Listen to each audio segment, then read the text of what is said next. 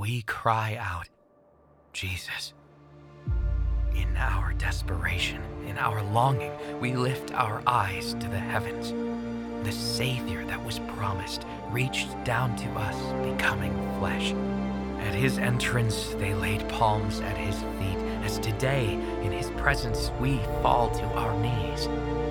We cry out to him hanging on the cross, the righteous one whose blood broke the curse, an act of love that saved our souls, overflowing redemption, making us whole. No nail to the bones could hold him, no crown of thorns could shame him, because he is the one. No tomb could contain him, death could not stop him. He conquered the grave and rose from death victorious.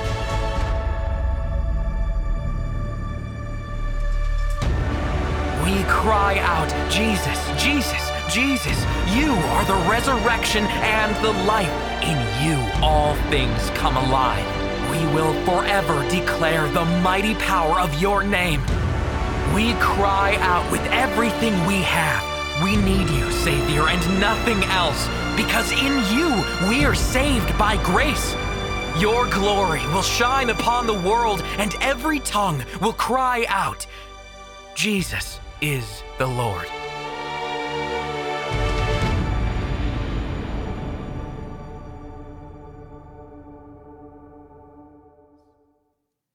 The word in my heart today for you is urgency. And I need you to see why it's so urgent. I want you to go with me to Luke chapter 19, and I'm going to tell you a story. Today, I've entitled this message The Visitation of the King. We like to call it the triumphant entry, but I want you to see it as the visitation of the King. Let me tell you a story about the visitation that Jerusalem had with a man who was the world power at his day. His name was Alexander the Great.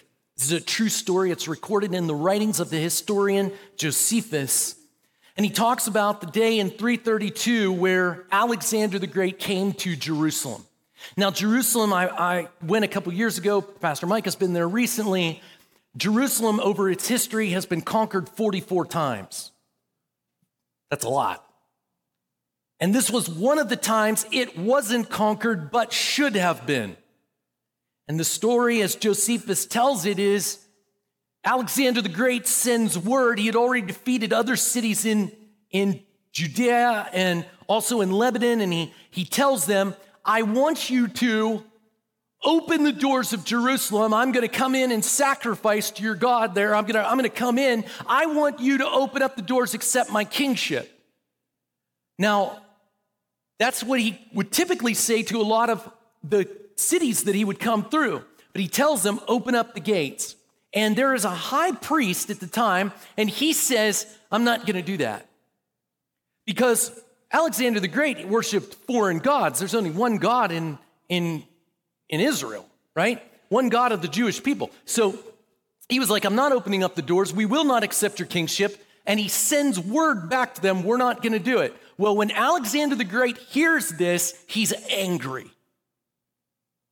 He's incredibly angry. And he's got four generals, and those four generals are angry with him, offended at the Jewish people that they didn't open the gates. And so they're salivating to see what he's going to do to Jerusalem because they know what he's already done to other cities. And so, as he's coming in, the night passes, and God visits the high priest with a dream. And he tells the high priest, You are not going to close the doors to Alexander. You are going to open the doors. You're going to present all the priests of the Lord in their priestly raiment. You're going to put them all outside the gates, open the gates, and welcome him when he comes. And he's like, Lord, is this really what you want me to do? But that was the dream. So he tells everybody, and he presents all the priests of the Lord outside with the open gates. Alexander the Great is walking up. He's leading forward into this group of priests. the four generals walking behind him, and all of a sudden, the thing that happens that they never would have expected to happen, not no, no one could have imagined when Alexander the Great gets down on his knees and prostrates himself before the high priest of God. Everybody's mouth drops. What in the world is going on here? And the people that did not understand it more than any other were the four generals. And all of a sudden, he gets up off of his knees and he said, Your God visited me in a dream last night. Your God told me that I'm to come here and offer sacrifices to him. And everybody's like, What? And so the high priest calls, he says, Go get the book of Daniel, which was written 400 years before this event. Go get the book of Daniel. They bring out the book of Daniel, they open it up, and the priests begin to read Daniel chapter 8, which says that after the Medes and the Persians, another empire is going to arise. It's going to be the Grecian Empire, and there's going to be a goat. That goat is going to have one horn, and he's going to destroy the, the other animal that was before him, the Medes and the Persians. It's going to set up. This is what the goat is. He looks at Alexander the Great goes, You're the goat. You're the goat. And Alexander the Great is moved. He doesn't destroy the city. And he and, and there's rejoicing over this situation. Now that was in 332. The ancient picture in the world was that when the king comes, open the gates. If you're loyal to the king and his lordship and kingship, you're going to come outside the city gates. You're going to present yourself, no weapons. You submit to the kingship of that great king. That's the ancient picture. The triumphant entry is the exact same picture. Those that were loyal were to come out and present themselves, and those who were disloyal were going to hide behind the walls. So, you've heard the story read this morning. But I'm going to pick up on four points because I want to tell you a different side of this story, a side that we should know is all a part of the story.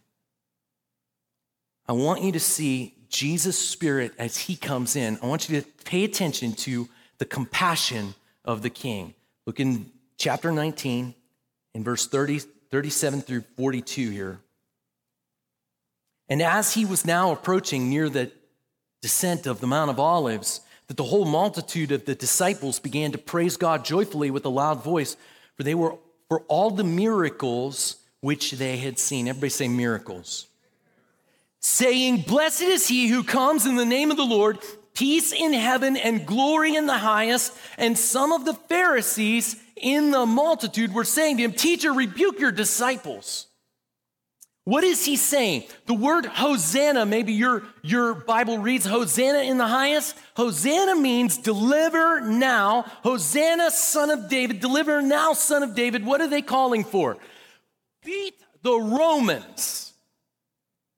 Destroy the Romans. Set us free. They're all thinking earthly kingdom, earthly kingdom, earthly kingdom. And when all of the people are waving the palm leaves and they're saying this statement, the Pharisees know what that means. It means war with Rome and no one can defeat Rome.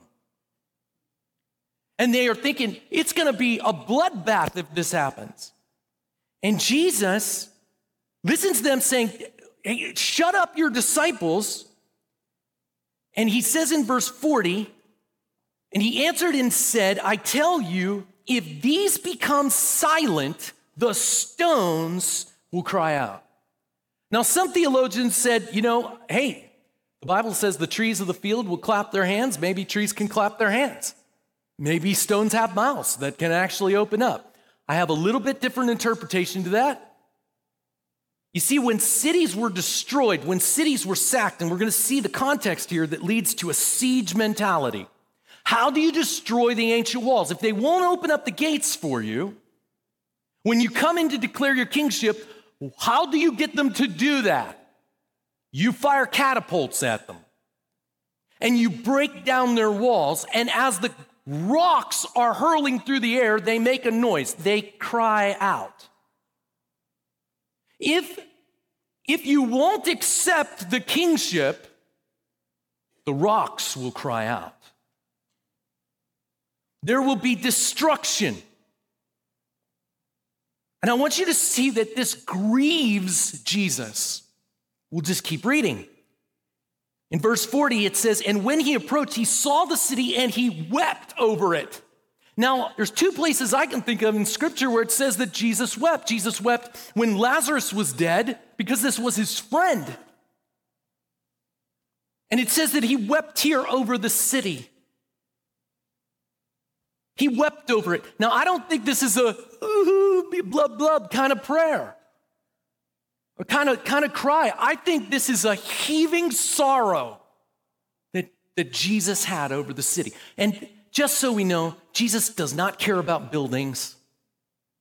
A city is not buildings, cities are people. He's weeping over the people. He's mourning over them. But why is he doing that? If everybody's so happy, why is he not happy? Why is he weeping? He says, If you had known in this day, even you, the things which make for peace. He's the Prince of Peace. He's coming to make peace on behalf of those who are enemies of his Father, enemies of the cross. He's come to make peace. He's saying, You don't understand what peace is going to cost.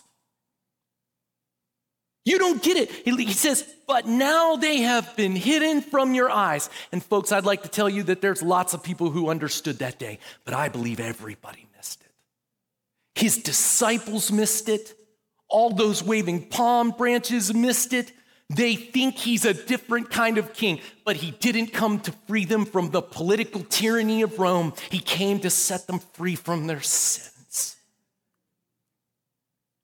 And he, the king, has compassion over the cities. He weeps over those that will be lost.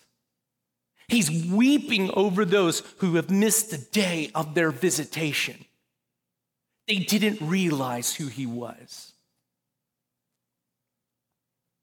I want you to see now, beyond his compassion, I want you to see his concern. In the very next verses, in 43, for the days will come upon you when your enemies will throw up a bank before you and surround you and hem you in on every side, and they will level you to the ground and your children within you, and they will not leave in you one stone upon each other because you did not recognize the day of your visitation. Everybody say visitation. He's literally declaring the prophetic prophecy, the prophetic word that Jerusalem is going to be destroyed. You didn't see me as your king. You missed who I was. If you missed who I was, you're going to miss who other kings when they come. And what's going to happen is, is that there is going to be they're to build up ramps against your walls. That's what you do. You, you build up what's called siege ramps. You bring in siege engines. You bring in catapults. You bring in ballistas. You level walls. You figure out how to battering ram the walls down until you can take the city. That's what a siege is. And that's exactly what Jesus says is to happen. And it did happen exactly that way just 40 years after he prophesied. This is called the Great siege and destruction of Jerusalem in 70 AD by the Roman named Titus. And he's concerned for them because he knows that because they didn't know who he was, it's going to get worse. There's going to be real problems as a result.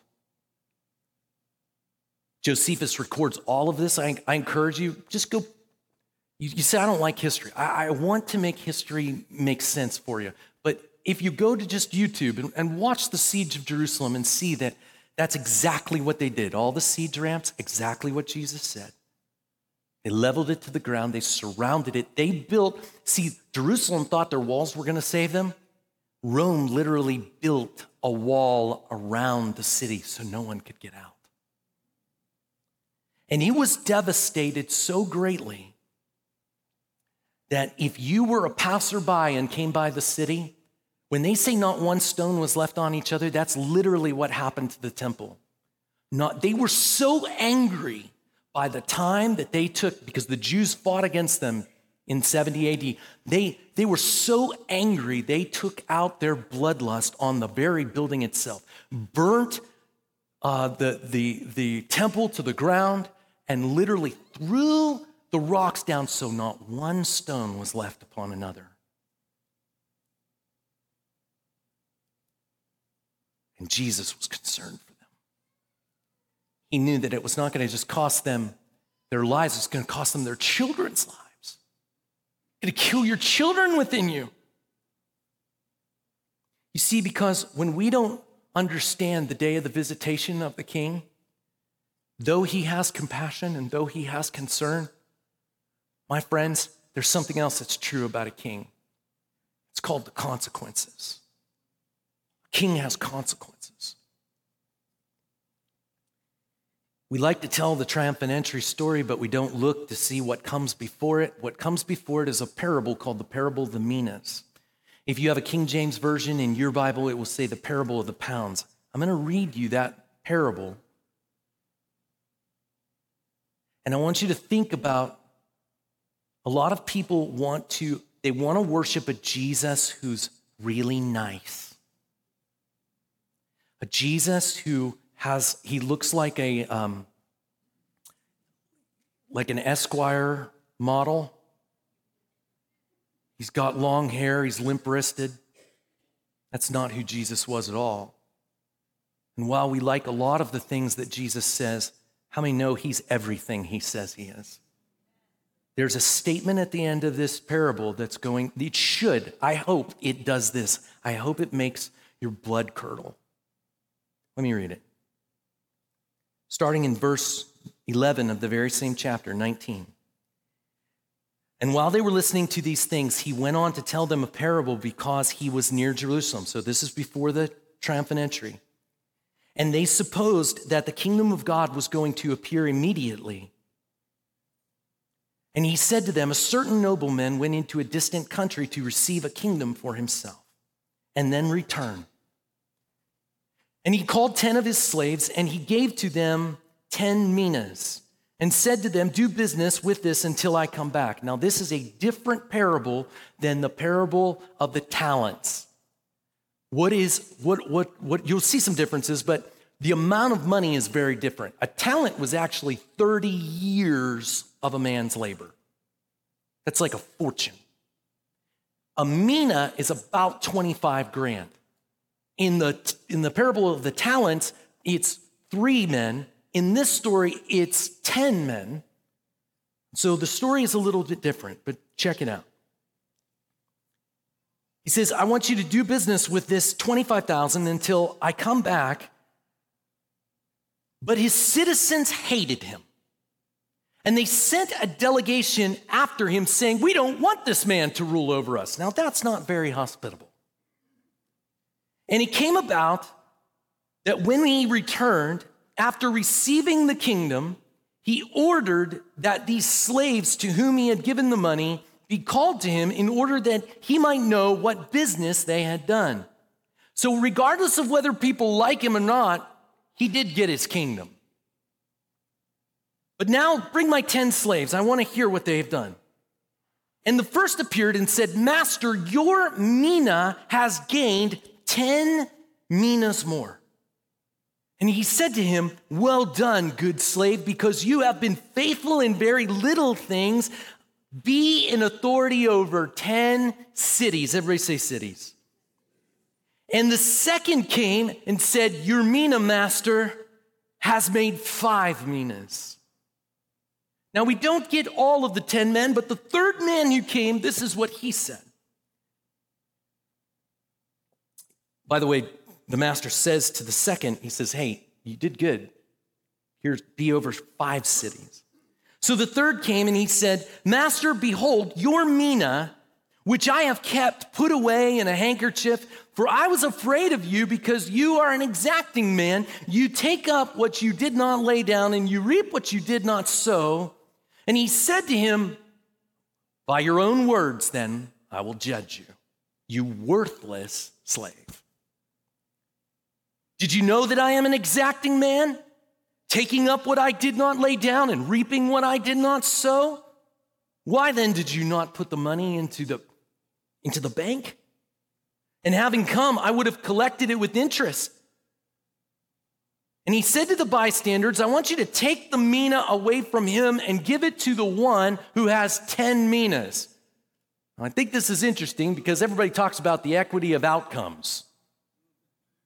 Everything needs to be equal in the end. Let me show you what Jesus thinks of that. He says, Give it to the one who has 10. Now, that doesn't seem fair.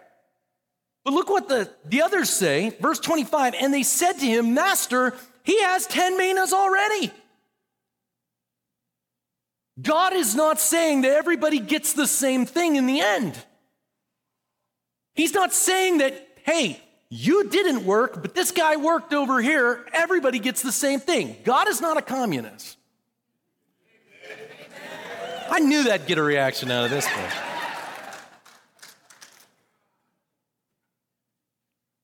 Master, he has 10 minas already. Watch what he says. I tell you that to everyone who, who has, more shall be given. But from the one who does not have, even that which he has shall be taken away. Now, watch this verse. But these enemies of mine, remember the ones back in 14 that didn't want him to be king? Said, We don't want this man to reign over us. But these enemies of mine, who did not want me to reign over them, bring them here and slay them in my presence. That is not the Jesus that I worship, Pastor Nathan then you've made a different Jesus out of the one from the Bible. You don't have that right. If we can make Jesus be whatever we want him to be, then he's crafted in our image. And in our world today, my friends, we've got a lot of people doing that to Jesus. They make Jesus look like whatever they want him to look like. This is the Jesus who He's the king, and the king has consequences. But please don't forget that he was compassionate, he was concerned. Yes, he has consequences. And he's looking at his servants to say, What did you do with the life I gave you? I gave you a life. What did your life bring to me.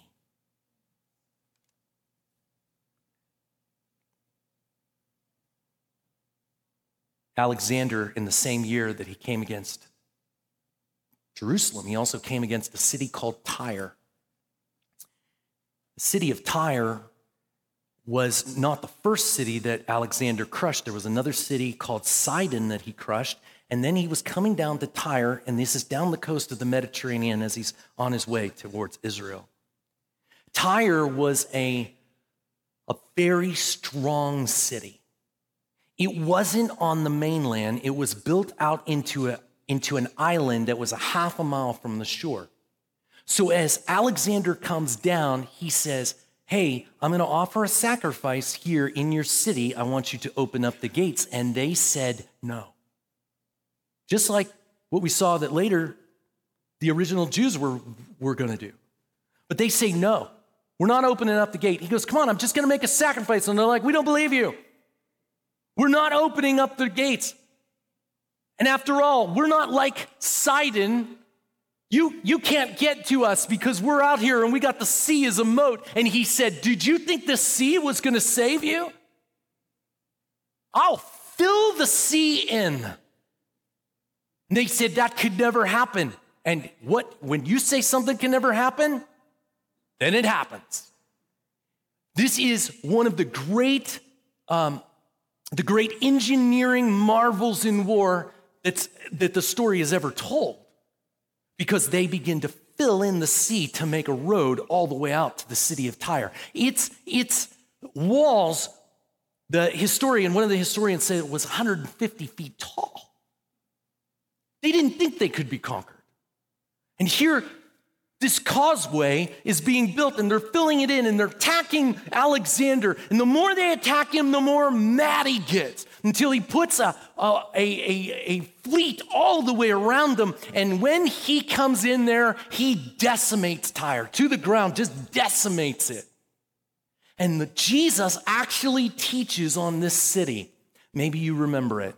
It actually comes from Luke chapter 10, verse 11 through 16. Jesus is saying woe to a lot of cities. I'll just, I'll just explain it to you. He says, Woe to three cities in particular. One was the city of, of Capernaum. That was the city that Jesus had his headquarters in. He says, Woe to a city called Bethsaida. Bethsaida is where Peter and Andrew were born, where they grew up, and where Philip grew up. And then also to a city called Chorazin. And this was the triangle of where Jesus' ministry was heavily poured out in this area. He did all kinds of signs and wonders and miracles in this area. And he comes and speaks and says, Woe to Capernaum, woe to Bethsaida, woe to Chorazin, because if what has been done in those cities would have been done, and he brings up four cities. He says, Sodom and Gomorrah. Well, we all know how wicked those cities were, and we know what their wickedness was. He says, if the things that I did in those three cities that were present in his day, if those things would have been done in Sodom and Gomorrah, they would have repented with sackcloth and ashes. Whoa, it will be, it'll be, it'll be worse for those present cities than it would be for Tyre and for Sidon. What is he talking about? They're all cities that did not acknowledge the authority over their life.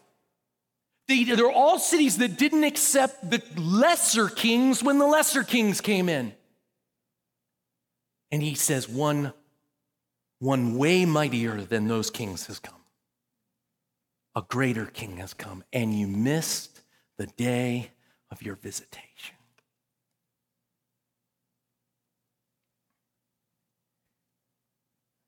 He's giving them as examples, warnings to us. I don't know about you. I'm grateful for warnings. Are you grateful for warnings? I know, hey, kids, teenagers, I know your parents give you lots of warnings. You think your parents are dumb, they're actually brilliant. And when you just get a little older, you'll figure that out. In the meantime, you think you know everything. They love you. They're trying to give you a warning to prevent harm from coming to your life. And yet you're going to test them and say, Oh, I'm going to go find out for myself. Good luck with that.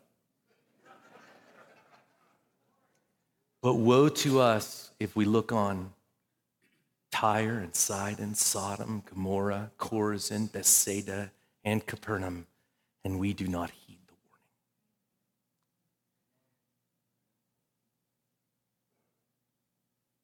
Because this king didn't just come with consequence, he came with compassion, concern. And unlike those other kings that just came in and destroyed, our king came in with the very costly sacrifice of his own life. He wanted to make peace with all men. And so he sacrificially gave his life. He did not stop them when they beat him, they, he did not stop them whenever they nailed him to a tree. They punched him, they smacked him, they spit upon him, they ripped out his beard from his roots, and he never leveled an evil saying against them. He prayed for them. And yet, people today still reject that kind of a king. Get out your phones. Go ahead. It's okay. I want you to go to your photos.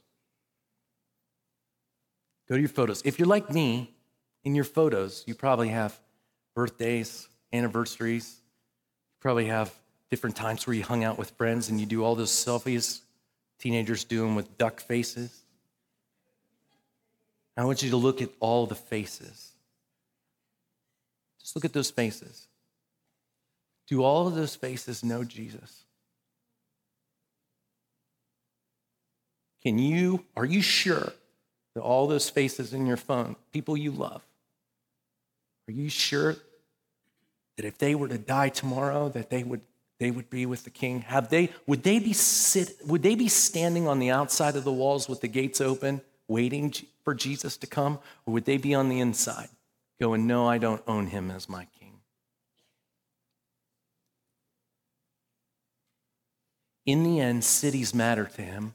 Those people, they matter to him. And remember that what your life, when, when God gives you your Mina, your life, He's asking this question I've gone away, I'm going to return, and when I get back, what will your life have profited my kingdom? Will you be able to say, Jesus, I'm so glad you returned. My life has led to my five friends coming to know Christ. These 10 are in the kingdom. I worked hard while you were gone.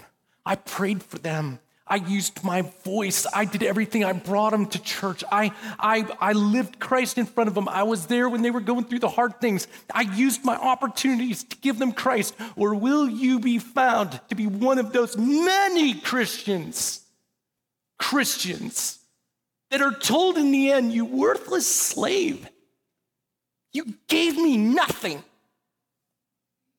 I got nothing from your life. Folks, that ought to scare us. That's why I said this word is a word of urgency. Because the days are short. And if we as preachers don't come back and tell you it's not all whatever church you like that has all the amenities you like, it's not about that. It's about the kingdom of God. People are going to hell. What are you going to do about it?